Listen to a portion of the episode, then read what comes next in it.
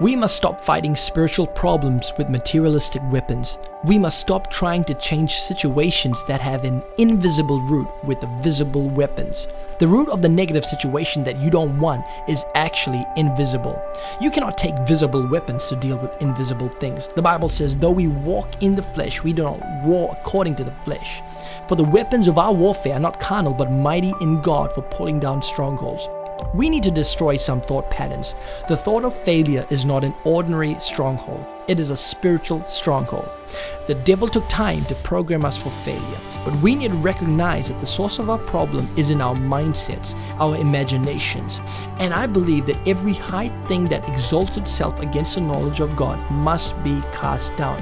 Today, I want you to give no room to whatever thought that contradicts the Word of God in your life. This is Joshua Singh, and you can find out more information about me on joshuasingh.com.